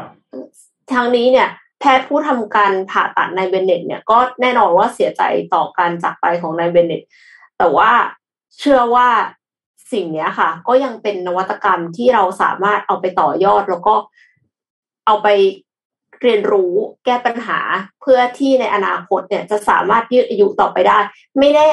อาจจะสามารถยืดจากสองเดือนเป็นสองปีในระยะเวลาอันสั้นข้างหน้าก็ได้ค่ะ เพราะว่าจริงๆแต่เดิมอะค่ะ เคยมีเคสที่คล้ายกันคือเด็กทารกเนี่ย ได้รับการปลูกถ่ายหัวใจจากลิงบาบูน แต่เขามีชีวิตอยู่แค่ 21 วันถัดมาเท่านั้นเองเออดังนั้นเนี่ย ตอนเนี้ยจาก 21 วันในปี 2527 ตอนนี้เบนเน็ตมีอายุเพิ่มขึ้น 2 เดือน ในอนาคตก็อาจจะเป็น2ปีได้ค่ะ ยังมีความหวังในเรื่องนี้อยู่ค่ะ ครับ ก็เป็นความก้าวหน้าทางเทคโนโลยีที่แม้ว่าจะเป็นข่าวเศร้า แต่ว่าเราก็ยังไม่รู้สาเหตุเนาะว่าว่ามันมาจากเรื่องของการถ่ายจะปลูกถ่ายหัวใจจริงหรือเปล่าแต่ว่าอาจจะไม่เกี่ยวก็ได้ อาจจะไม่เกี่ยวกันเลยก็ได้อืมใช่เฮ้ยเมื่อกี้บอกว่า Three เป็นบริษัทเอ่อพนันใช่ไหมต้องขออภัยด้วยนะฮะ Three เป็นผู้ให้บริการโทรคมนาคมแล้วก็อินเทอร์เน็ตจากอังกฤษคนละเรื่องเลยอืม โทษทีจำสลับกันฮะ ต้องขออภัยด้วยนะครับอะแก้ให้นะครับ ครับเดี๋ยวเราพาไปต่อฮะเราพามาดูต่อที่เรื่องนี้ครับ มันมีเรื่องเกี่ยวกับแรงงานครับ มาเล่าให้ทุกท่านฟังครับ คือในยุคดิจิตอลแบบนี้เนี่ย การเข้ามาของเทคโนโลยีเนี่ยทำให้แรงงานก็ต้องเปลี่ยนหน้าที่ บทบาทของแรงงานจากเดิมที่เป็นคนทำงานแบบนึงก็จะต้องเปลี่ยนไปพร้อมกับเทคโนโลยีที่เดินทางเข้ามานะครับ เพราะว่า AI ต่างๆ Automation Internet of Things พวก IoT เนี่ยนะครับเข้ามามีบทบาทต่อการดำรงชีวิตของเรามากขึ้นนะครับเวลาขับรถเข้าห้าง จากเดิมเนี่ย เราจะต้องรับบัตรที่ป้อมใช่ไหมครับรับบัตรที่ป้อมค่ะก็จะมีคนยื่นบัตรออกมาให้ ทุกวันนี้หลาย ๆ ที่เนี่ย ก็จะเป็นแค่เอามือไปผ่านตรงไปวางตรงนั้น ไปวางเซ็นเซอร์ตรงนั้น แล้วมันก็จะดูดบัตรดึงบัตรออกมาให้เลย เหมือนกันคอนคอนโดบางแห่งตอนนี้ก็แบบว่า ขับรถเนี่ยเข้าไปเหมือนเหมือนตัว Easy Pass แล้วนะ คือเขาจะใช้แบบว่ากล้องอะ ดูตัวทะเบียนรถเราแล้วก็เปิดเปิดที่กั้นให้นะเดี๋ยวนี้นะอืมตามห้างสรรพสินค้าเองบางจุดก็มีเหมือนกันนะ ที่ที่เป็นสแกนตัวทะเบียนรถเลย คือเราไม่ต้องเปิดกระจก ไม่ต้องอะไรเลยด้วยซ้ำเนี่ยนะครับ ซึ่งก็มันก็เป็นเป็นการเปลี่ยนแปลงที่เกิดขึ้นและเข้ามามีบทบาทมากขึ้นนะครับครับ คนเราก็ซื้อสินค้าเป ลี่ยนแปลงไป ซื้อบริการที่เปลี่ยนแปลงไปด้วยเหมือนกัน ธุรกิจเองก็ต้องสร้างความได้เปรียบให้กับตัวเองมากขึ้นทำให้ทักษะที่มันเกี่ยวข้องกับเรื่องของดิจิทัลเกี่ยวข้องกับเรื่องของเทคโนโลยีเนี่ยมันก็เป็นเป็นที่ต้องการมากขึ้นนะครับทางด้าน SCB EIC ครับเขามีการคาดการณ์ครับเขาก็บอกว่านี่คือ 5 อาชีพที่จะมีความต้องการมากขึ้นในธุรกิจไทย ตั้งแต่ปี 63 ถึงปี 68 นะครับ ซึ่งก็อ้างอิงจากรายงานอันหนึ่งครับ ชื่อรายงานว่า Future of Jobs Survey 2020 นะครับ ซึ่งเป็นรายงานที่จัดทำโดย World Economic Forum นะครับ ก็เผยถึง 5 อาชีพที่เป็นที่ต้องการของภาคธุรกิจในไทย มีอะไรบ้าง 5 อันเนี่ยคือ 1. เป็น Data Analyst หรือว่าเป็น Data Scientist นะครับ 2 คือผู้เชี่ยวชาญด้าน Big Data 3. ผู้เชี่ยวชาญด้าน Digital Marketing นะครับ 4. ผู้เชี่ยวชาญด้าน AI และ Machine Learning แล้วก็5คือนักพัฒนาซอฟต์แวร์และแอปพลิเคชันนะครับซึ่งนอกจากนี้เนี่ยธุรกิจในไทยเนี่ยยังเอาพวกเทคโนโลยีที่เป็น cloud computing internet of things e-commerce ต่างๆเนี่ยมาใช้ทำให้แรงงานที่มีทักษะด้านนี้เนี่ยยิ่งมีความต้องการมากขึ้นอีกในอนาคตนะครับตลาดแรงงานไทยในปี 2564 เนี่ยเขาพบว่าแรงงานที่มีทักษะด้านวิทยาศาสตร์ ด้านเทคโนโลยี ด้านวิศวกรรมแล้วก็ด้านตัวเลขหรือว่า STEM คือ Science Technology Engineering แล้วก็ Mathematics เนี่ยนะครับ ในไทยเนี่ยมีอยู่แค่ 2.4%เท่านั้น ซึ่งลูกจ้างกลุ่มนี้หรือที่เรียกว่ากลุ่ม STEM เนี่ยนะครับ มีอัตราการจ้างงานเพิ่มขึ้นถึง 1.6%ส่วนกลุ่มแรงงานอื่นๆ เนี่ยเขาติดลบ 4.8%ในช่วงเวลาเดียวกันนะครับ แต่ปัญหาคืออะไรครับ ปัญหาคือผู้ที่กำลังรักกำลังศึกษาอยู่ใน ปัจจุบันเนี่ยนะครับช่วงอายุตั้งแต่ 15 ถึง 24 ปี คือวัยที่กำลังเรียนอยู่และยังไม่ได้เข้าสู่ตลาดแรงงานเนี่ยนะครับ กลุ่มนี้ที่ศึกษาอยู่ในกลุ่ม STEM เนี่ยมีจำนวนน้อยเกินไปครับ น้อยขนาดไหน จากข้อมูลในปี 64 เขาพบว่าผู้ที่กำลังศึกษาอยู่ในกลุ่มเอ่อ STEM เนี่ยมีอยู่เพียงแค่ 180,000 คนเท่านั้นนะครับ และในช่วง 5 ปีที่ผ่านมาเทรนนี้ก็ไม่ได้มีแนวโน้มที่จะเพิ่มขึ้นด้วย ซึ่ง ในอนาคตอาจจะทำให้แรงงานที่มีทักษะเพียงพอสำหรับด้านดิจิทัล แล้วก็ด้านเทคโนโลยีเนี่ยจะยิ่งเป็นที่ต้องการมากขึ้นไปอีก และอาจจะขาดแคลนในอนาคตนะครับ ซึ่งมันจะส่งผลต่ออะไรหลายอย่างเลย อุปสรรคในการที่จะพัฒนาอุตสาหกรรมเทคโนโลยีของไทยส่งผลแน่นอนนะครับ แต่อย่างไรก็ตามครับ ผู้ที่ไม่ได้เรียนตามกลุ่ม STEM เนี่ยหรือว่า STEM เนี่ยก็ยังคงสามารถที่จะทำงานในสายงานนี้ได้ เพราะว่า มีข้อมูลที่บอกเหมือนกันครับว่ามีการจ้างงานจากผู้ที่ศึกษาในสายอื่น ให้มาทำงานด้านนี้เนี่ยถึง 38.8%นะครับทำให้แรงงานที่ไม่ได้จบในกลุ่มนี้เนี่ยมีรายได้ที่สูงขึ้น คนที่จบไม่ตรงสายแต่สามารถที่จะทำงานนี้ได้เนี่ยมีรายได้เฉลี่ยอยู่ที่เริ่มต้นนะครับ 25,000 แม้ว่าจะน้อยกว่าคนที่จบตรงสายที่อยู่ที่ 30,000 บาท แต่ก็ยังถือว่ารายได้ดีกว่าอาชีพอื่น โดยเฉลี่ยนะครับ ส่วนเมื่อกี้เรารู้แล้วห้าอาชีพที่มีความต้องการมากขึ้น ส่วนห้าอาชีพที่มีความต้องการลดลงน้อยลงนะครับ ในช่วงของปี63ถึงปี68นะครับห้าอันเหมือนกันหนึ่งคือเจ้าหน้าที่ที่บันทึกข้อมูลสองค่ะเลขานุการสามเสมียนด้านบัญชีนะครับสี่ผู้ปฏิบัติงานด้านประกอบเครื่องจักร และห้าคือคนงานก่อสร้าง แรงงานเหล่านี้เนี่ยเป็นแรงงานที่มีความเสี่ยงที่จะถูกแทนที่ด้วย automation หรือว่าพวก robotics นะครับซึ่งด้วยเหตุนี้เนี่ยทำให้แรงงานอาชีพดังกล่าวเนี่ยต้องมีการปรับหรือมีเพิ่มทักษะมีการ relearn มีการ unlearn skill บางอย่าง แล้วก็ upskill ขึ้นมา เพื่อให้สามารถที่จะถ้าหากว่าสุดท้ายแล้วเนี่ยต้องออกจากงานเดิม ก็ยังสามารถมีทักษะด้านอื่นๆนะครับ ซึ่งการเพิ่มทักษะด้านเทคโนโลยีเนี่ยมันไม่ได้ง่ายนะครับ มันไม่ได้ง่าย เพราะฉะนั้นครับการได้รับแรงสนับสนุนจากฝั่งของภาครัฐเนี่ยแล้วก็ภาคเอกชนเองก็เป็นเรื่องที่สำคัญเหมือนกัน SCB EIC เขาก็ suggest เรื่องของวิธีการแก้ไขปัญหาในเรื่องช่วงหลังจากนี้นะครับ ไม่ว่าจะเป็นหนึ่งคือเรื่องของการใช้ออนไลน์แพลตฟอร์ม เพื่อเพิ่มทำเพิ่มโอกาสให้ผู้ที่สนใจที่จะเพิ่มทักษะการเรียนรู้เทคโนโลยีต่างๆเนี่ยสามารถเรียนรู้ได้ทุกที่ทุกเวลาสองคือการสร้างค่านิยมครับนึกว่าข้อเนี้ยสำคัญ ค่านิยมอะไร ค่านิยม lifelong learning คือเรียนรู้ตลอดชีวิตนะครับ ให้เกิดขึ้นมากขึ้นในวงกว้าง ให้คนรู้สึกว่าเออเราต้องมีการขวนขวายหาความรู้เรียนสกิลใหม่อยู่เรื่อยๆ เพื่อปรับทักษะให้เข้ากับการทำงานได้ในระยะยาวนะครับ และข้อสุดท้ายครับคือลดอุปสรรคในการเข้าถึงความต้องการ ปรับหรือว่าเพิ่มทักษะของแรงงาน เช่น กลุ่มที่ขาดแคลนทุนทรัพย์ หรือกลุ่มที่ไม่รู้ช่องทางการเข้าอบรมนะครับ ให้กลุ่มนี้เข้าถึง ข้อมูลเข้าถึงทักษะการเรียนรู้ต่างๆ ได้มากยิ่งขึ้นนะครับ ถึงจะสามารถที่จะแก้ไขปัญหาแรงงานในอนาคตได้ เพราะถ้าว่าเราไม่ทำอะไรเลยนะครับ ในอนาคตเนี่ย เจอปัญหาแน่นอนครับ ในเรื่องของการพัฒนาเรื่องเทคโนโลยีครับ กลุ่มคนที่เรียนมากลุ่มนี้ไม่ได้มีแนวโน้มที่จะเพิ่มขึ้น แต่อย่างไรก็ตามอย่างน้อยก็มีการจ้างงานจากกลุ่มคนที่ไม่ได้จบมาตรงสาย แต่กลุ่มคนที่ไม่จบมาตรงสายก็ไม่ได้มี skill ขนาดนั้นเพราะฉะนั้นก็ต้องมา upskill กันมากขึ้นนะครับ นี่ก็เป็นข้อมูลดีๆจาก SCB EIC ครับเกี่ยวกับเรื่องของแรงงานไทยว่า เรามีความพร้อมแค่ไหนในช่วงเวลาหลังจากนี้ครับ ขอบคุณข้อมูลดีๆครับค่ะเอ่ออย่างที่ทุกท่านทราบกันดีนะคะ ว่าตอนนี้เนี่ย skill ที่นายจ้างมองหากับ skill ที่เรามีอาจจะไม่ตรงกันซะทีเดียว แต่ก็อาจจะมีหลายคนที่ยังไม่แน่ใจ ว่าตกลงทักษะของเราเนี่ย มันอยู่ในเลเวลที่นายจ้างมองหาแล้วหรือยังค่ะ ก็แพลตฟอร์มออนไลน์นะคะ ที่ SCB EIC mention ซึ่งซึ่งเขาไม่ได้ mention เองนะคะแต่ว่า หนึ่งในหนึ่งในแพลตฟอร์มที่ c a r i v i s a พัฒนาขึ้นมา เพื่อที่จะ fill skill gap เนี่ยค่ะ ก็คือ tools ในการวัดระดับทักษะ ซึ่งการวัดระดับทักษะที่ว่าเนี่ยนะคะอย่างที่นนบอกว่าอาชีพในอนาคตที่จะเป็นที่ต้องการมากขึ้นเนี่ยไม่ว่าจะเป็น data scientist หรือว่า machine learning specialist เนี่ย machine learning engineer ก็คือต้องใช้ Python ค่ะ ภาษา Python เนี่ยเป็นภาษาที่ได้รับการยอมรับกว้างขวางนะคะในเรื่องของ data science แล้วก็ machine learning ในส่วนของ data analyst เนี่ยถ้าสมมติว่ารู้สึกว่ายังไม่ได้อยากเขียนโค้ดขนาดนั้นณจุดนี้นะคะ เริ่มที่ Excel ก่อนก็ได้ค่ะ เราสามารถที่จะใช้ Microsoft Excel เนี่ยในการวิเคราะห์ข้อมูลเบื้องต้นก่อน เห็นข้อมูลว่ามันมีแพทเทิร์นอะไรยังไงนะคะ แล้วค่อยเอาไป ทำต่อ develop ต่อ ใช้ Excel เป็นพื้นฐานได้ Excel ก็สามารถที่จะเทสได้เช่นกัน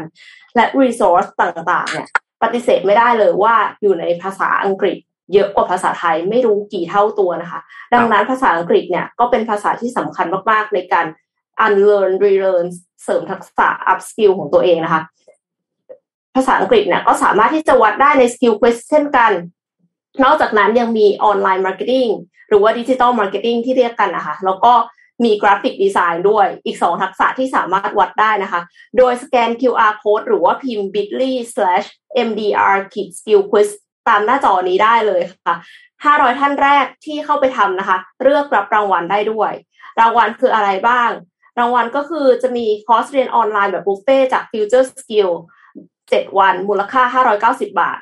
รายงานการประเมินอาชีพที่เหมาะสมจาก Career Visa มูลค่า 500 บาท แล้วก็แพ็กเกจสร้างเรซูเม่ภาษาอังกฤษใน myrightcareer.net ตลอดปีเลยได้หนึ่งปีนะคะ มูลค่า 602 บาทด้วย เพียงแค่เข้าไปทำหนึ่งควิสบวกกับแบบประเมินความพึงพอใจในเว็บเดียวกัน เพราะว่า Career Visa กำลังทดสอบอยู่ค่ะว่าตกลงแพลตฟอร์มนี้เนี่ยมีอะไรที่ต้องปรับปรุงบ้าง แล้วก็แต่ละคนรู้สึกว่ามันมีประโยชน์มากขนาดไหน บอกให้เรารู้สักนิดนึงนะคะ ถ้าใครเข้าไปทำก็เอ็มก็จะขอขอบคุณมากค่ะ ครับ นี่เรียบร้อยฮะ เข้ามาแล้วเรียบร้อยครับพี่เอ็มอ่า เย้ฝากกันด้วยฝากกันด้วยนะฮะขอบคุณค่ะจบข่าวแล้วจะไปนั่งทำนะฮะครับเพราะว่าผมมีรางวัลด้วยห้าร้อยคนแรกใช่ไหมครับพี่เอ็มใช่ค่ะผมต้องบอกว่าเรื่องของ Skill Quest เนี่ย คิดว่าจริง ๆ แล้ว ก็เป็นอีกหนึ่งโอกาสที่ดีนะ ที่เราจะได้ เรียนรู้เนาะว่าเราทำแบบทดสอบแล้วเนี่ย ทักษะอะไรที่เราเองอาจจะมีความถนัดเนาะใช่ไหมครับพี่เอ็มอืมก็อาจจะ discover skill ใหม่ ๆ หรือว่าใช่อาจจะตกใจกับ skill เก่าที่แบบเอ๊ะจำไม่ได้แล้วอะไรเงี้ยเรา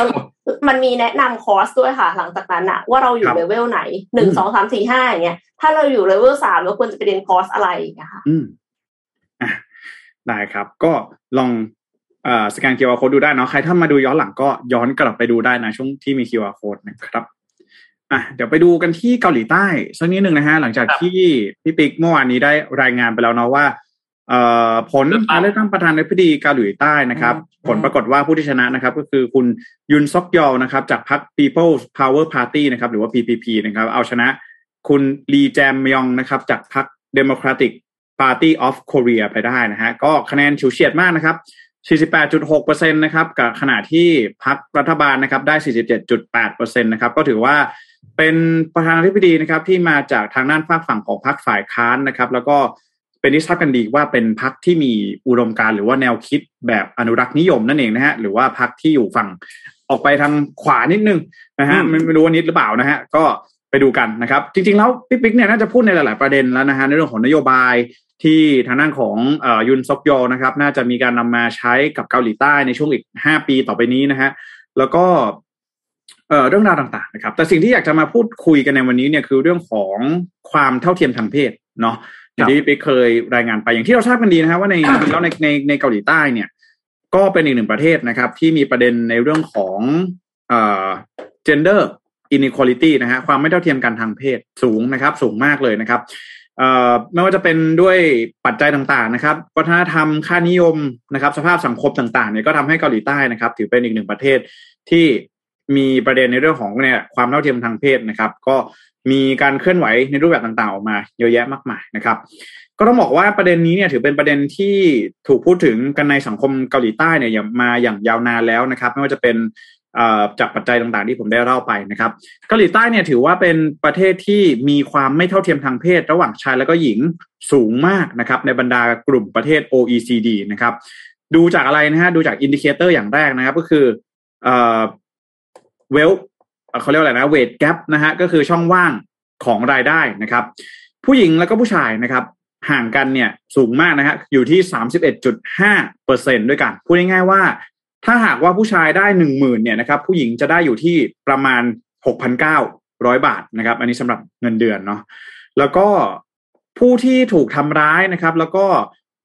เป็นเหยื่อในการในเหตุการณ์ถูกทำร้ายนะครับ แล้วก็มีการแจ้งความดำเนินคดีเนี่ยหรือว่าโฮมิไซด์เนี่ยเป็นผู้หญิงมากกว่า 50%นะครับขณะที่ค่าเฉลี่ยของโลกเนี่ยอยู่ที่ 21%ด้วยกันนะครับ จริง ๆแล้วเนี่ยเรื่องของโฮมิไซด์เรื่องของประเด็นการทำร้ายร่างกายต่าง ๆ เนี่ย ส่วนใหญ่แล้วเหยื่อจะเป็นผู้ชายนะเออ เพราะว่าผู้ชายเนี่ยจะมีโอกาสในการมีเรื่องชกต่อย มีเรื่องมีเหตุทำร้ายร่างกายมากกว่าผู้หญิงอยู่แล้วนะครับ แต่ว่าที่เกาหลีใต้เนี่ยก็ตัวเลขชัดเจนนะฮะมากกว่า 50%ด้วยกันนะครับ ที่เป็นเหยื่อเนี่ยเป็นผู้หญิงนะครับเช่นเดียวกันกับที่ผู้บริหารนะครับ หน่วยงานทั้งภาครัฐแล้วก็เอกชนเนี่ยมี ผู้บริหารที่เป็นผู้หญิงน้อยมากๆนะครับ ขณะที่การคุกคามทางเพศนะครับ ในที่ทำงานก็ถือว่าเป็นเรื่องที่พบได้บ่อยครั้งนะครับ อาจจะไม่ได้พบได้ทุกที่นะ ผมก็เราเป็นคนหนึ่งที่เราเป็นคนคนนอกเนาะก็อาจจะไม่ได้ทราบจริง ๆ ว่าในสังคมเนี่ยมันพบเห็นได้บ่อย หรือว่าเป็นเรื่องที่เขาบอกว่าเป็น common place หรือว่าเป็นเรื่องที่พบเห็นได้เนี่ย มันขนาดไหนนะครับ แต่ว่าจากผลสำรวจเนี่ย โดยสำนักข่าว The Diplomat นะครับ ก็มีการทำบททำบทบททดสอบนะครับ แบบสำรวจว่า ผู้หญิงนะครับผู้หญิงเกาหลีใต้นะครับกว่า 83.76%นะครับระบุว่าการเหยียดเพศถือเป็นเรื่องปกติในสังคมเกาหลีใต้นะครับ แล้วก็ผู้หญิงกว่า 63.92นะครับเปอร์เซ็นต์นะครับที่มาทำแบบสอบถามเนี่ยเคยตกเป็นเหยื่อการคุกคามทางเพศนะครับ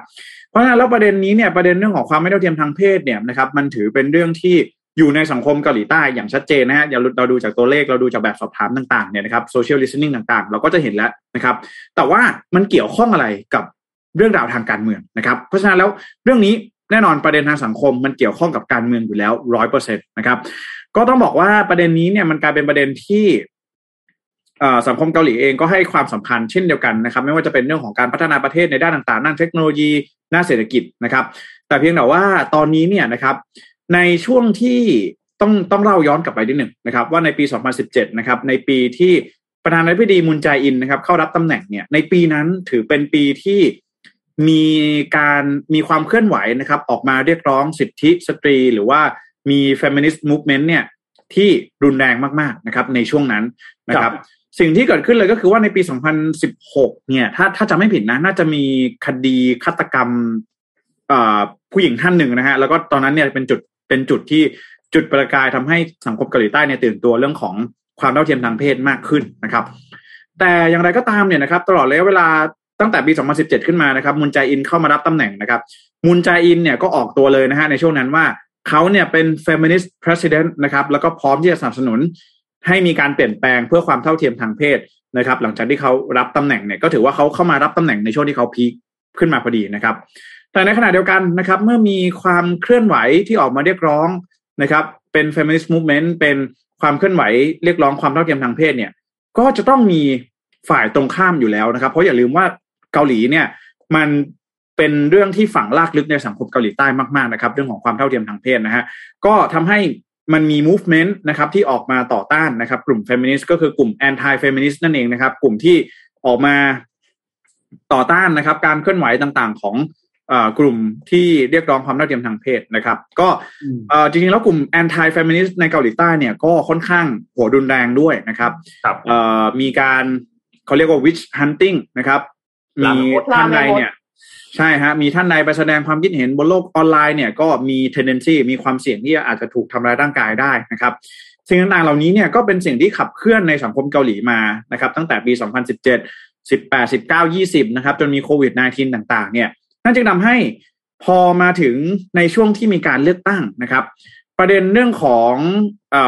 ความเท่าเทียมทางเพศนะฮะเรื่องของ feminism เรื่องของ anti-feminism เนี่ยมันจึงเป็นประเด็นที่นักการเมืองเองก็ใช้ประเด็นนี้ในการหาเสียงด้วยเช่นเดียวกันนะครับ อาจจะไม่ได้มีการออกมาพูดถึงประเด็นนี้โดยตรงนะครับ แต่ว่าอย่างที่พี่ปิ๊กเคยเล่าให้ฟังไปว่าจริงๆแล้วคุณยุนซกโยเนี่ยก็มีมุมมองต่อเรื่องของความเท่าเทียมทางเพศที่ ดูแล้วพอแสดงออกมาเนี่ยก็เห็นได้ชัดนะครับ ว่าเขาอาจจะไม่ได้ผลักดันเรื่องนี้ให้มีการเปลี่ยนแปลงในสังคมเกาหลีเนี่ยอย่างจริงจังเท่ากับมุนแจอินที่ผ่านมานะครับ ในขณะเดียวกันเนี่ย ในตอนนี้นะครับสังคมเกาหลีเองนะครับ มันก็ยังมีปัญหาในด้านต่างๆ อย่างเช่นอย่างที่บอกก็คือเรื่องของการก้าวเข้าสู่สังคมผู้สูงอายุนะครับ เรื่องของสภาพเศรษฐกิจนะครับ โดยเฉพาะอย่างยิ่งราคาที่อยู่อาศัยที่ในตอนนี้เนี่ยใน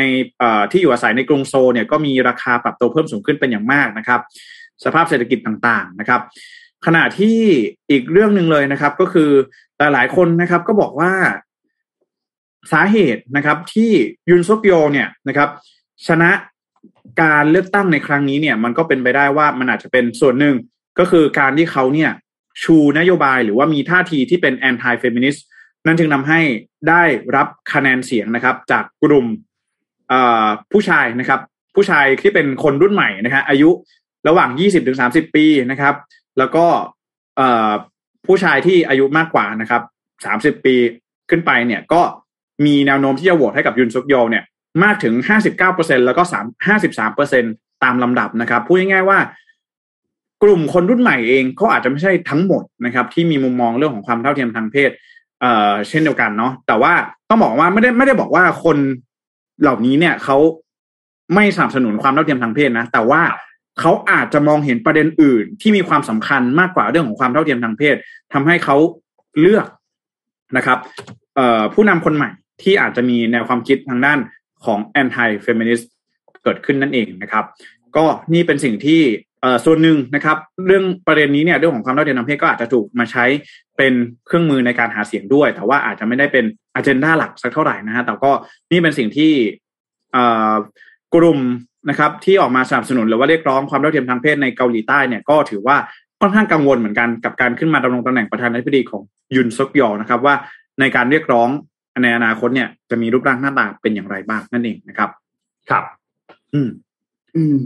เรื่องนี้ละเอียดอ่อนมากนะฮะ จริงจริงจริงขอพามาที่อีกเรื่องหนึ่งครับ ที่ข่าวน้อยมาก ก็คือเรื่องของเหตุระเบิดนะครับ ที่จังหวัดยะลาครับ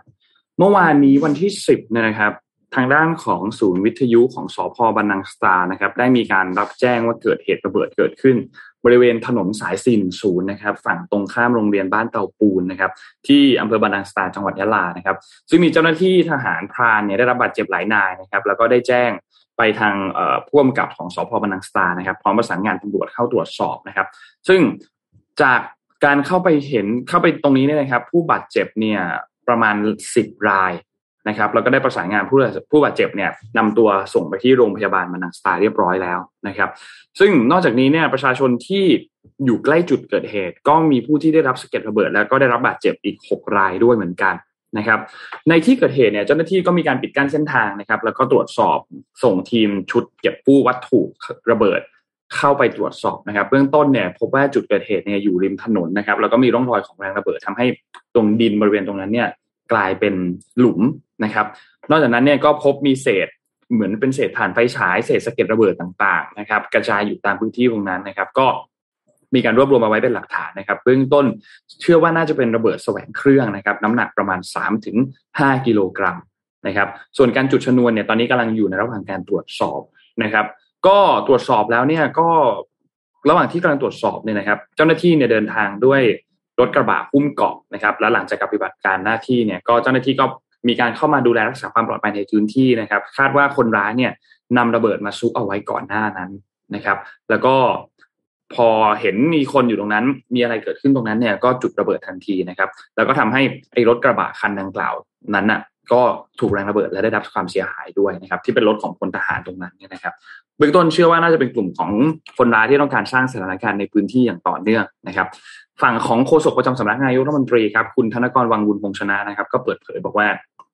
พลเอกประยุจันทร์โอชานายกรัฐมนตรีเนี่ยทราบเรื่องนี้แล้วนะครับ รับทราบรายงานการระเบิดครั้งนี้ แล้วก็สั่งการให้เจ้าหน้าที่ฝ่ายความมั่นคงเนี่ยเร่งติดตามผู้ก่อเหตุนะครับ แล้วก็เพิ่มกำลังการเฝ้าระวังต่อเส้นตลอดเส้นทางคมนาคมนะครับ รวมถึงเส้นทาง ทางร่างถนนในพื้นที่เกิดเหตุต่างๆ แล้วก็ให้รายงานความคืบหน้าอย่างต่อเนื่องด้วยนะครับ ส่วนผู้ได้รับบาดเจ็บทางนายกเนี่ยได้มอบหมายให้ผู้ว่าราชการจังหวัดยะลา แล้วก็หัวหน้าส่วนราชการเป็นผู้แทนนายก เดินทางไปเยี่ยมผู้ได้รับบาดเจ็บในที่โรงพยาบาลรวมถึงตรวจเยี่ยมประชาชนบริเวณที่เกิดเหตุ เพื่อเป็นขวัญกำลังใจด้วยนะครับ แล้วก็กำชับฝ่ายมั่นคงในพื้นที่ให้ปรับแผนมาตรการให้เข้มข้น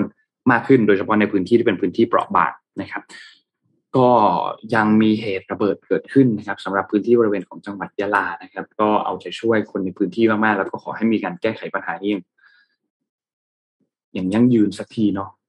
ให้มันให้สุดท้ายมันปัญหานี้มันถูกแก้ไขสักทีนะครับ ก็เป็นกำลังใจให้นะครับ เราจะรายงานข้อมูลที่เราเห็นที่เราได้รับข้อมูลมาให้มากที่สุดนะครับ เพื่อเป็นปากเสียงนะครับ เป็นกำลังใจให้คนในพื้นที่ค่ะ ดูแลความปลอดภัยของตัวเองกันด้วยนะคะ อืม พี่แจ็คเหมือนพี่แจ็คมิวเสียงอยู่ฮะ เดี๋ยวเราพาไปที่อีกข่าวหนึ่งนะฮะเอ่อข่าวสุดท้ายแล้วกันไม่แน่ใจท่านอื่นถ้าหากว่ามีข่าวเพิ่มเติมเสริมได้นะฮะเรื่องของเอ่อราคาน้ำมันสักนิดหนึ่งเพราะว่าจะมาเล่าให้ฟังว่า เออทำไมหลายๆ คนเห็นว่าตอนนี้ราคาน้ำมันเริ่มปรับมาอยู่ในระดับร้อยสิบใช่ไหมตอนก่อนหน้านี้เนี่ยร้อยี่สิบกว่านะครับ อะไรแบบนี้เนี่ย ก็ต้องบอกว่าจริงๆแล้วเมื่อวานนี้เนี่ยมันมีเรื่องของ UAE ใช่ไหมที่ออกมามีท่าทีนะครับ มาแสดงคอมเมนต์ว่า เอ้ยนะครับ UAE เนี่ยนะครับ เตรียม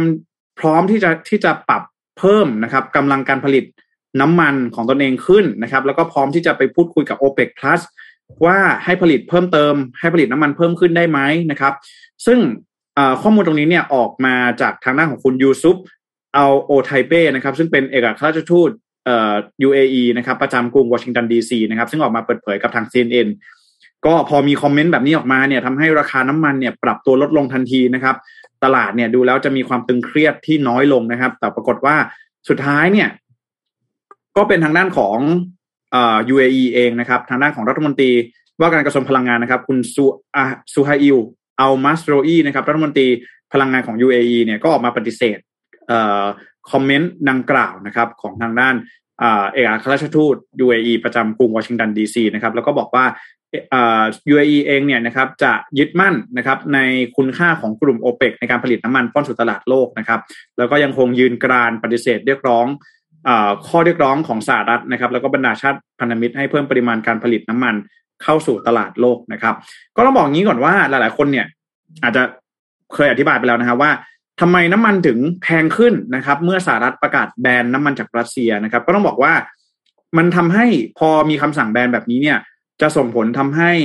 น้ำมันหรือว่าพลังงานจากรัสเซียเนี่ยมันมีความเสี่ยงที่จะถูกแบนในอนาคตในวงกว้างนะครับ จึงทำให้ภาคธุรกิจนะครับเขาพยายามที่จะหลีกเลี่ยงการใช้พลังงานจากรัสเซียนะครับ แล้วพอมันมีการหลีกเลี่ยงแบบนี้เกิดขึ้นนะครับ ตลาดเองก็จะต้องไปหา supplyแหล่งใหม่ เพื่อที่จะเข้ามาทดแทน